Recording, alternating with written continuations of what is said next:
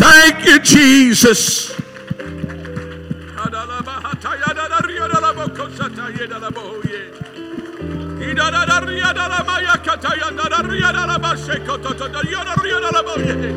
Oh, we bless you, Lord. We bless you, Jesus. Oh, hallelujah. Hallelujah. Thank you, Jesus. Sister Beatsy, tell us what's on your heart. I come in here and I sat out and I couldn't feel anything at all. And the Lord told me, He said, Is it that I don't deserve the praise that's coming to me? God performed a miracle at my home a few days ago. Stacy's shy, she, but you know what? When God does this, we owe Him the praise and the honor. But that girl had walked around my house, her nose bleeding. She would have stuff stuck up in it, trying to be able to even do. And she went in the back room again. I said, Lord, we're tired of this. We're living so far below what you said we could do. And there's a scripture in the Bible. It's in Ezekiel, and it's called the blood scripture. I called Stacy and I said, Baby, kneel down right here. And I said, Lord, God, don't tell me you can't heal, because I know better. And we've come before you, we need healing. And you told us we could have it. Now you suffered them stripes. It ain't for no just a reason, but you suffered for us. God, we're fixing to ask something, and we expect you to do it. We prayed together. That nose ain't bled another drop. I mean, instant. No waiting, but it was instant. She shouted all over the place. That no, right now, no. But that nose was so, it was horrible. The child couldn't, she couldn't do anything, blood all the time. But my God, don't you tell me this age ain't for healing. Oh no, this age is for healing, it's for deliverance, it's for worship. And when God does something for you, you better tell it because He deserves it. Oh, let's give him praise right now. Thank you, Jesus. He's a healer. He's a healer. He's a healer. Thank you, Jesus. Amen. Turn with me to the book of Acts, chapter number 8. Amen. Amen. While you're standing, can we can we pause the live feed or no? Can you turn it off and then turn it back on? You good? Okay. I want to share with you what the Lord's been dealing with me about this week because I want each of us to be a part. Whether you give one dollar, you give 50 cents, it doesn't matter. If, all you can do is give 50 cents, give 50 cents. But the Lord's been dealing with me about taking up a special offering for Brother Poe. You know that I have not pressed this church for special offerings other than the major two times a year that we give to our missions and we give to our legacy. But Brother Poe's right at 70 years old, and that is that is on the upside for an evangelist, a traveling evangelist. And nobody really, really knows the sacrifices that Brother Poe has made preaching at small churches, sleeping in Sunday school rooms, getting paid in enchiladas. Nobody sees all that. And and I, I, hope I'm not divulging confidential information. I don't think it's confidential. It's probably personal, but I, it'll it'll it'll set up why I feel like I feel. Several years ago, uh, his grandbaby was there was a custody battle, and um, he sold his truck to fight for his grandbaby, and got another truck eventually and then with no notes. And then now the Lord opened up a door for him to get a brand new truck. I got to see it. It's beautiful. But he, he owes about $11,000 on it. And as soon as I saw the truck, the Lord spoke to me and said, Y'all are going to pay that truck off. And last night, all through the night, every time I woke up, the Lord spoke to me and said, Y'all are going to pay that truck off. And so we're going to take up a special offering. And I don't care if all you can give is 50 cents to a dollar. It doesn't matter. The church is going to make up the difference. But I believe that this would be a major blessing. He has no idea. This is the first I've even told any soul about what the Lord's been telling me. I want our ushers to come. If you need to, time till next week, that's fine. You can you can give next week. But uh, we're going to do this as a blessing to Brother Poe and Sister Poe, and and I believe that we'll, in doing so, will please the Lord. I want us to bow our heads and pray right now, Lord. Whatever you lay on our heart, we just want to be a blessing. God, it's not how much we give; it's our it's our obedience in what the prompting of the Spirit is telling us to do. God, I pray that you would lay upon our heart, our spirit, something to give. You understand our finances, Lord, but we also want to stretch our faith.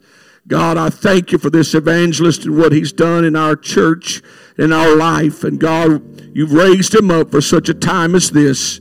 And God, we just want to be a blessing in return. In Jesus' name, amen. Ushers, if you'll just go through and uh, just let them give. If you need to go write it on a card or on an envelope in the back and give that, maybe say Brother Poe special offering or whatnot, uh, then I believe um, will be a blessing. Haven't you enjoyed what the Lord has been doing during this revival? Amen, amen, amen, amen. Amen. You could turn the live feed back on.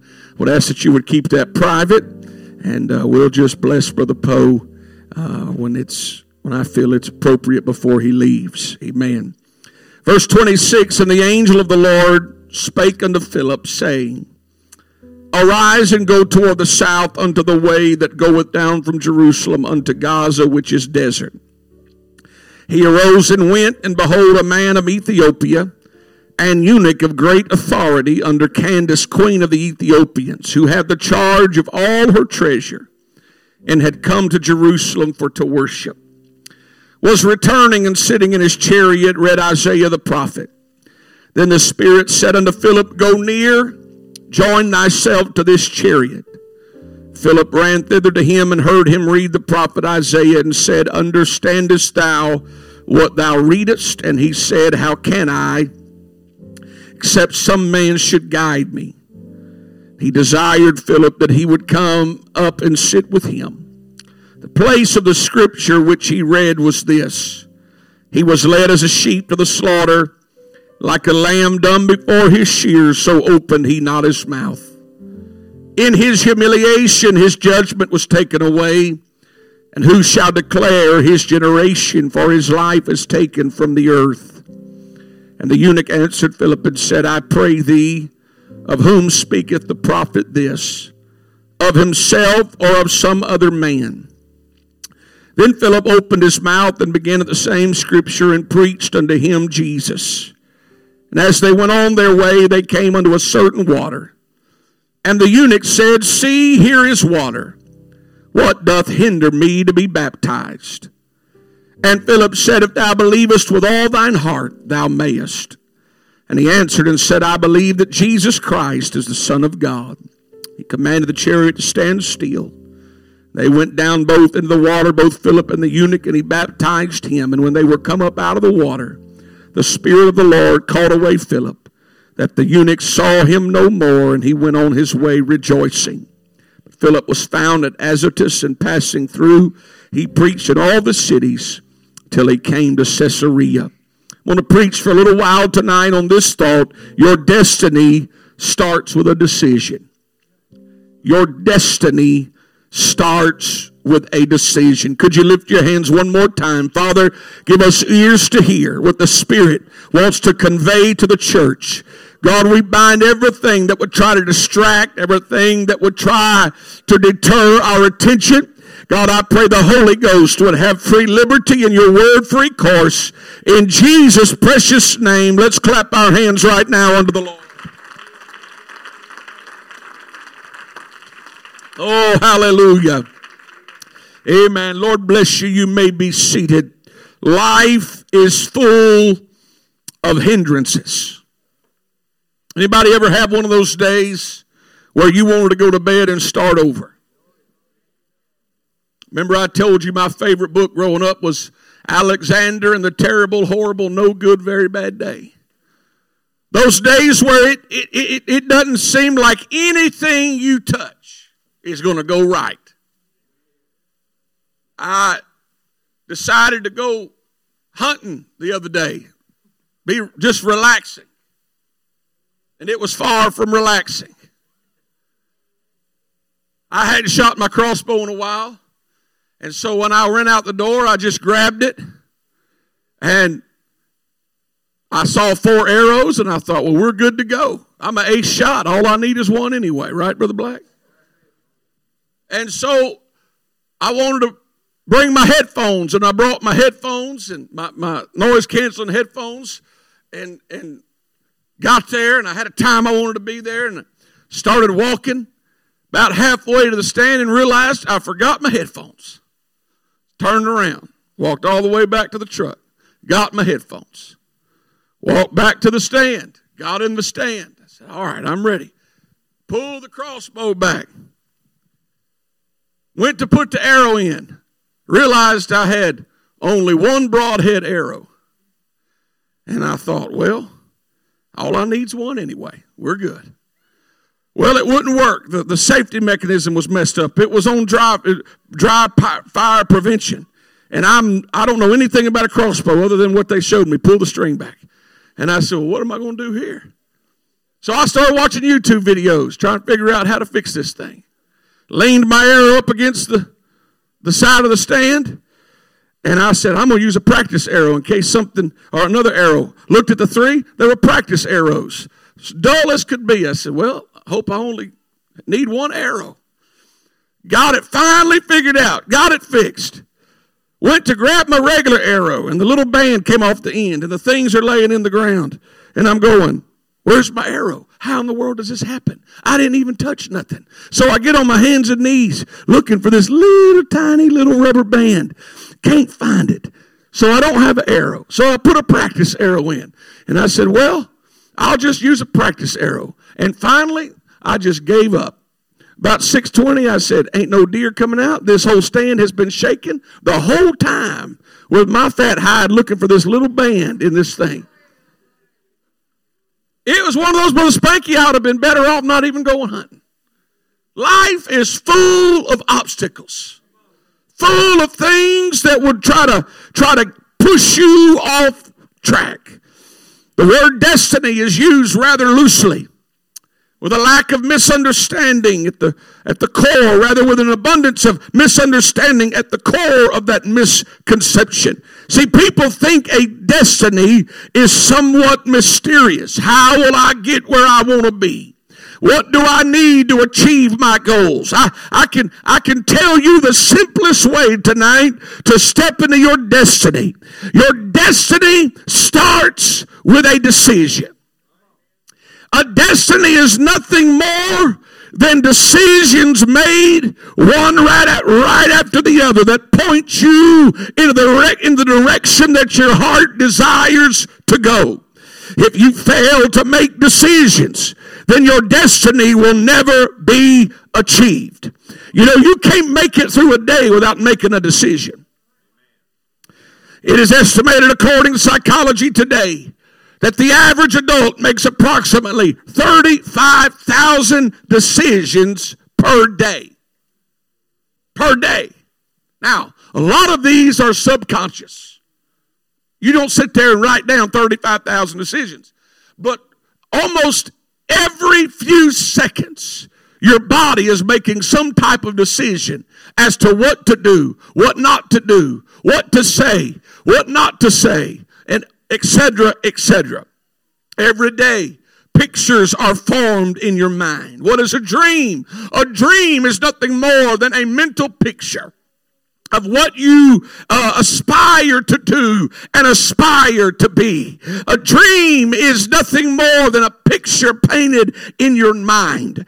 And your life will always move in the direction of the dominant image you create in your mind.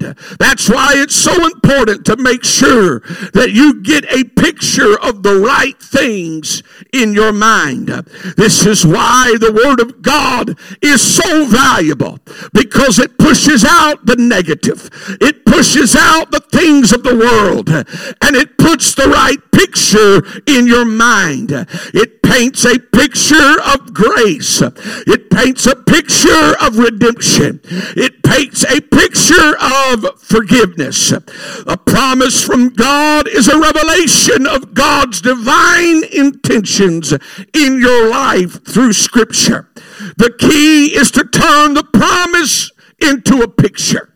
And you will never possess the promises of God until you see them in your mind. And if you can see them, then God can bring them to pass. In other words, if there is no vision for the future, there is no power in the present. You've got to see yourself forgiven before God can forgive you. You've got to see yourself healed before God can heal you. You've got to see yourself delivered before God can deliver you. It doesn't matter what God can do. If you can't see it, then it can't happen. Satan is painting pictures of despair, dysfunction, despondency, and disaster. But we have got to realize tonight that God is trying to get our eyes on something different. The psalmist said, I will lift mine eyes from the hills uh, unto the hills uh, from whence cometh my help. If he was looking uh, at the hills for his help, then that tells me that he was in the valley and he was surrounded by the darkness of what he was going through. And you can either get your eyes on what you're facing Uh, or you can get your eyes on the one that's going to bring you through it. Uh, you can get your eyes on a picture of what your Redeemer looks like. Uh, don't let Satan paint the wrong picture in your mind. With this in mind, we join Philip as the angel of the Lord instructs him to go to Gaza. It says in Scripture that it's a desert place. It's a dry place. But God was dealing with a man in that dry place. Listen to me tonight. Very rarely will God deal with someone when they're in the luxuries and abundance of life. You don't see a lot of people turning to God when they got big bank accounts and when they've got everything at their disposal and there's no struggle in life. But you know what God will do? God will let life get dry. God will let somebody get in a dry place if it'll save their soul. Because you're open to God when you can't fix your own problems. You're open to the Spirit when you can't pay your bills, when you can't fix your sickness, when, you when, when your family's falling apart. I'm talking about dry places. Hey, friend, if you're in a dry place tonight, could it be that God's trying to get your attention because He wants to show you who He is in a greater measure? Oh, clap your hands unto the Lord right now.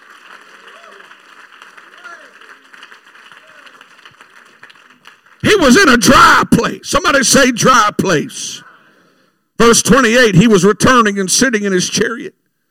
He was reading Isaiah the prophet. Keep in mind, they didn't have the, they didn't have the New Testament. They had the Old Testament. But you can find Jesus all in the Old Testament. The Spirit said unto Philip, Go near, join thyself to this chariot. Philip ran to him and he heard him reading the prophet Isaiah. And this is what he asked him Understandest thou what thou readest? He said, How can I? Except some man should guide me. Anybody ever been there? You're reading it out of duty and desire, but it don't make sense. He's saying, "Hey, I'm doing my best. I'm hungry, but I don't understand what I'm reading."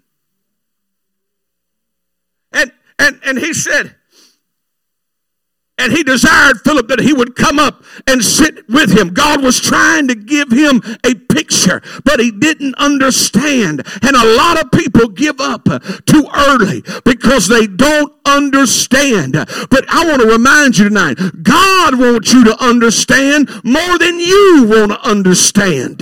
You don't give up just because you can't figure it out. You say, God, give me a clear picture of what you're trying to tell me.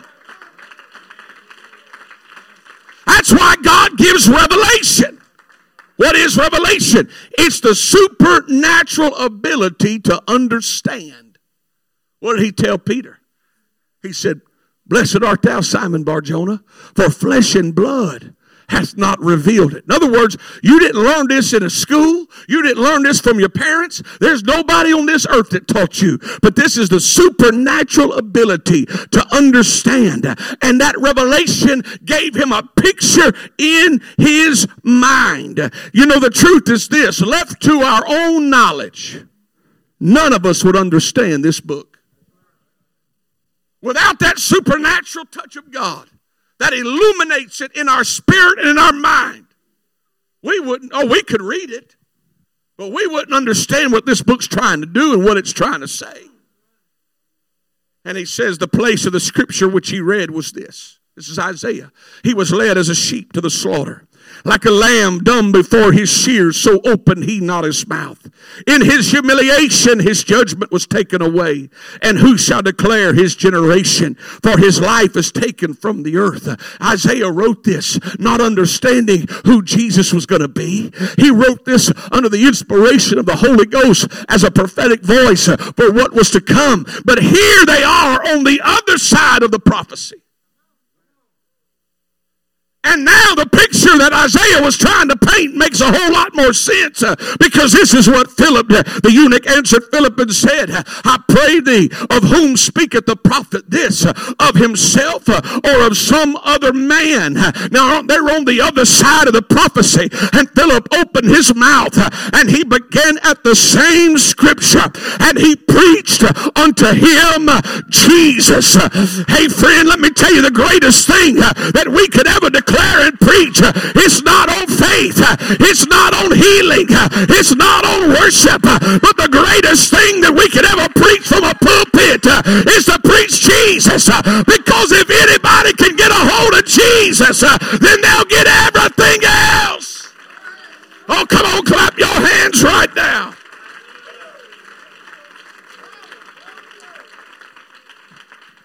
If there's one thing that we ought to know and that we ought to be so comfortable with that it rolls off our tongue effortlessly, his hero Israel, the Lord our God is one Lord. Hey, I believe that when Philip was talking to him, he told him that Jesus came to this earth and he died for our sins. He was the propitiation for our sins. For there is one mediator between God and me and the man Christ Jesus, and that he was buried, and that he rose again, and that we ought to be we ought to repent and be baptized in Jesus' name and receive the gift of the Holy Ghost.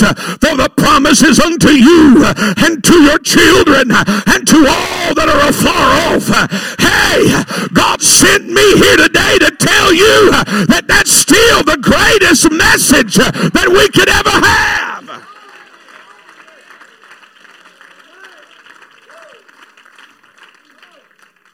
I'm afraid that we get the wrong picture in our mind. Because the greatest picture you could have is who God is and then who you are in God. That's the two things that the enemy wants to mess up the most. Is to distort who God is, and then he wants to distort who you are in God. Because if you don't see who you are in God, then you'll never live up to the potential that God has called you to be. And we got people that are living way beneath their calling, way beneath what God designed for them. Because in their mind, they cannot see what grace is really like. They cannot understand what mercy is really like. And as long as you live spiritually with no confidence in the grace and the mercy of God, then you'll be in a revolving door doing nothing but asking God for forgiveness every single time you pray. Friend, we cannot measure the grace of God. We cannot measure the mercy of God. There is no depth. The depths of God are unsearchable. I don't understand it, but I know what this book says. That that book says, if any man sin, we have an advocate with the Father, Jesus Christ the righteous. It says we can come boldly before the throne of grace and grace and mercy to help in the time of need. That doesn't mean we ought to live with our head down in despondence over our mess ups and our failures, but know that there's a God that wants us to be saved.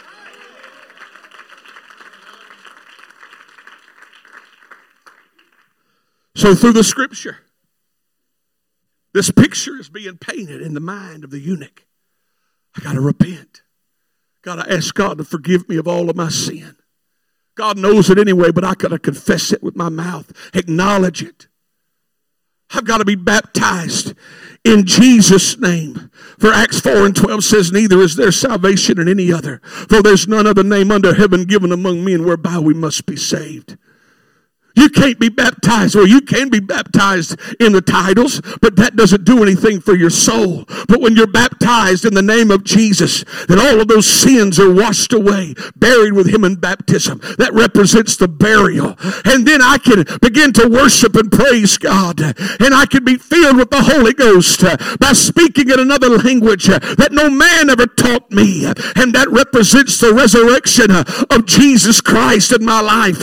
And I'm born again being able to walk in newness of life. So this picture is painted. And as they went on their way, they came unto a certain water. In other words, they came to a body of water. And the eunuch said, See, here is water. What doth hinder me to be baptized? See, God gives people opportunities to make decisions that determine their destiny. You know what's so beautiful about this verse I just read? I can't prove it happened, and you can't prove it can't. So I'm going to say it could. If you remember where they were at, a desert. When's the last time you saw a body of water in a desert? Could it be that God dipped his finger in a little, piece of sand and said, There's somebody that's going to pass this way that I'm going to give a picture of what it means to be saved. And I need to have a body of water prepared right here because they're going to be they're going to make a decision See, God creates services that are not just services, they're just bodies of water that you're passing by. And God's saying, I'm going to give you a chance to make a decision that's going to determine your destiny. You didn't come here by accident, ma'am. You didn't come here by chance, sir. I don't care what happened yesterday. I don't care what happened last week or, or last month. But God says nobody's going to stand before me and say I didn't have an opportunity. I'm going to stick my, my finger in some sand and put a little water right there so you can make a decision. You got to make a decision tonight. Either I'm going to go to an altar and respond to God or I'm going to leave the same way that I came. But I got to I've got to make the decision. He saw his opportunity. You know what that body of water was to him? It's what the altar is to us. It's that place of transaction where we act upon what we've heard. How many times has the Word of God gone forth? And God's pricked our hearts. Brother Spanky stirred our spirit, and we knew without a doubt, without a doubt, God's talking to me. Yet when it was time to go to an altar, we were hindered. We didn't act upon what we heard. Hey, I'm just as guilty as anybody else in this room. I'm not exempt from it.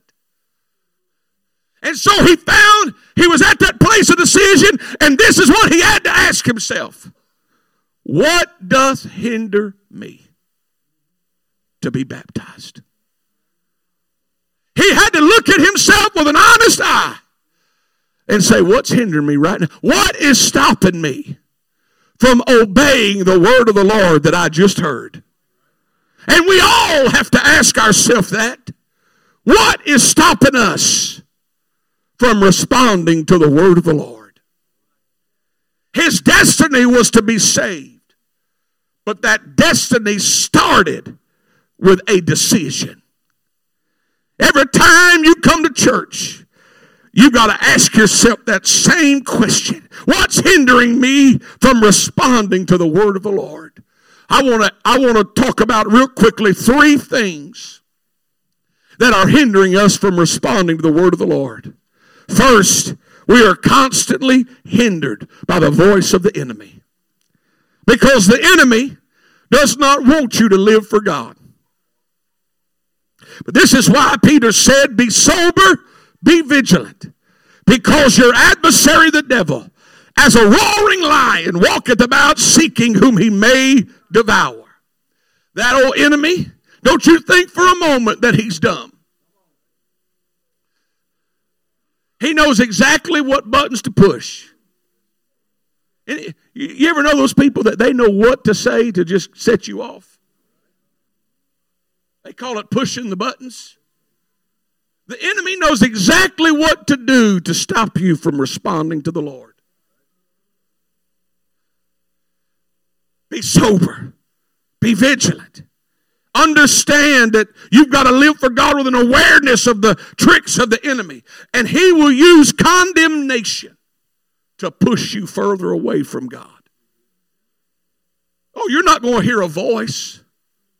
But it's going to be thoughts in your mind that sound like this. You know you shouldn't even go to that altar. You know what you did yesterday. You know you got mad. You said things that you shouldn't have said. You acted ways that you should. How could you even go to church? You couldn't. You shouldn't even be lifting up your hands and clapping. That's what the enemy does in our mind. Those thoughts that just won't leave us alone. That's condemnation. That's the enemy trying to push you away from God. But this is what the Bible says For God sent not his Son in the world to condemn the world, but that the world through him might be saved. Hey, Satan is the father of lies.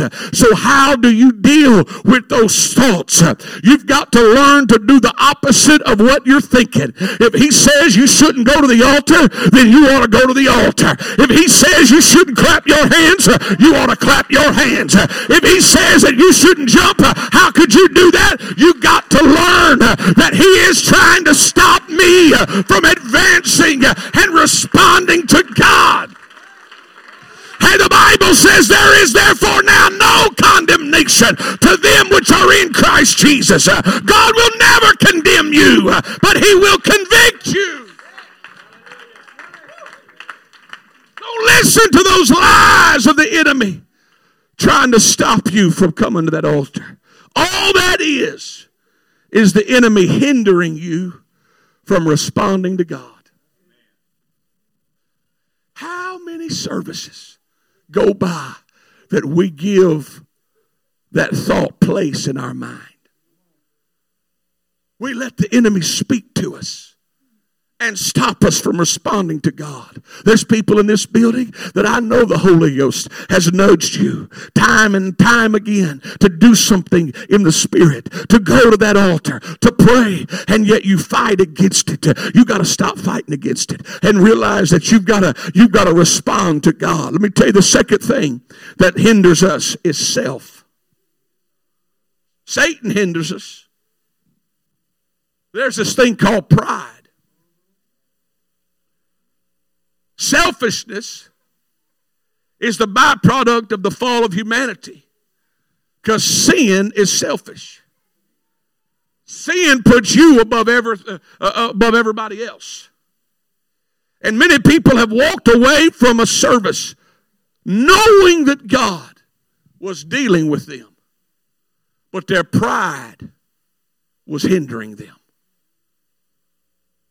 I remember evangelist one time walked to a pulpit at this at a church. I preached at the church. And the Lord said, if you'll take your necktie off and tie it around your head and start worshiping and tell all the men to do it, I'll reveal the stronghold of this church. So he took his tie off. Said, The Lord said, All the men, put your neckties on your head and start worshiping. Him and two other men, the only ones out of the whole church of over 200 people that did it. And the Lord said, Pride is the stronghold of this church, that church that he was preaching at. Because they wouldn't be, they weren't willing to look foolish. They weren't willing, they, they, were, they were so bound by pride. It was pride that caused Adam and Eve to hide behind man made coverings because they didn't want to be exposed. And many people hide behind those same fig leaves and false identities. But can I tell you, the greatest liberty you'll feel is when you take the fig leaves off and you just say, God, here's my problems. I got them. I'm coming to you, God because you're the only one that can help me with my problems. You're the only one that can fix my situation. Bible said uh, you, you, uh, in, in, in Matthew 16 24, if any man will come after me, what's the first requirement? Let him deny himself and take up his cross and follow me. When Jesus went to those 12 disciples, and he, and he said, Follow me. They had a decision to make. Either I'm going to follow him or I'm going to just keep doing what I want to do. And we all have that same decision. Either we're going to follow Jesus and we're going to put our pride aside and we're going to put all of our all of our flaws. The Bible says pride goeth before destruction and a haughty spirit before a fall. We can't let pride hinder us from responding to God. Then there's a third element called society.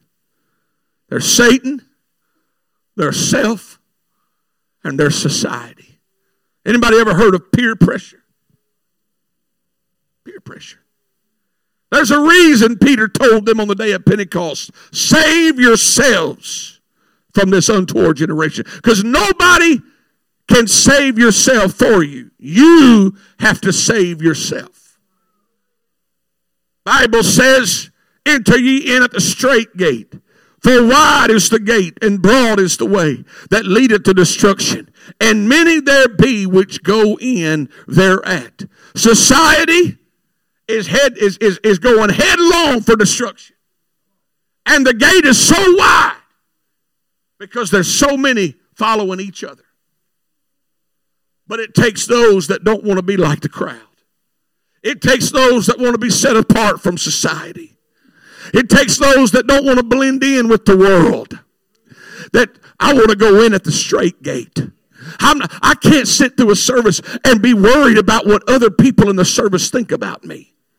Because when I stand before God, I can't say, well, they didn't move and, and they didn't move in that service. And no, no, no. No. When I stand before God, I don't have the, the luxury of pointing fingers. It's going to be me and God. And so if it's going to be me and God up there, it's got to be me and God down here. I can't worry, and you can't worry about what other people do. Oh, hallelujah. I got to be Bartimaeus. I need a miracle so bad. I don't care if they're telling me to stop. I don't care if they're telling me to be quiet.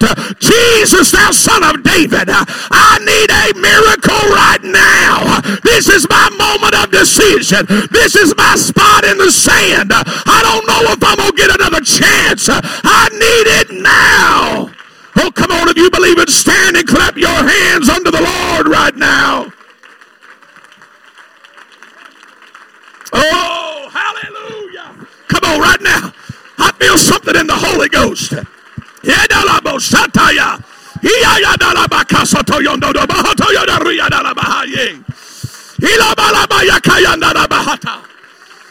I'm not going to let anything stop me. I'm not going to let anything hinder me. I don't care what people say. I don't care what my pride says. I don't care what the enemy's telling me. I got to go to an altar. That's that's the point of transaction. You're just one decision tonight. One decision away from your destiny. You know when people should be worried about their destiny in God? When they stop going to the altar. Can you be saved in the back of the church? Absolutely. Absolutely. But I know this you got a better chance at an altar. God can do anything, God can save anybody anywhere. But I know me. I got to be at that altar. And there's people tonight that God's reaching for wanting just to remind you of His love, remind you of His mercy. Heads bowed and eyes closed right now, all over the building. As the Holy Ghost speaks to people, God wants to show Himself strong tonight in your life. God wants to remind you who He is. God wants that freshness of the Spirit to be renewed tonight, just like it was the very first time you ever received the gift of the Holy Ghost. You say, Preacher, I've never had it before. Well, you've got an opportunity tonight.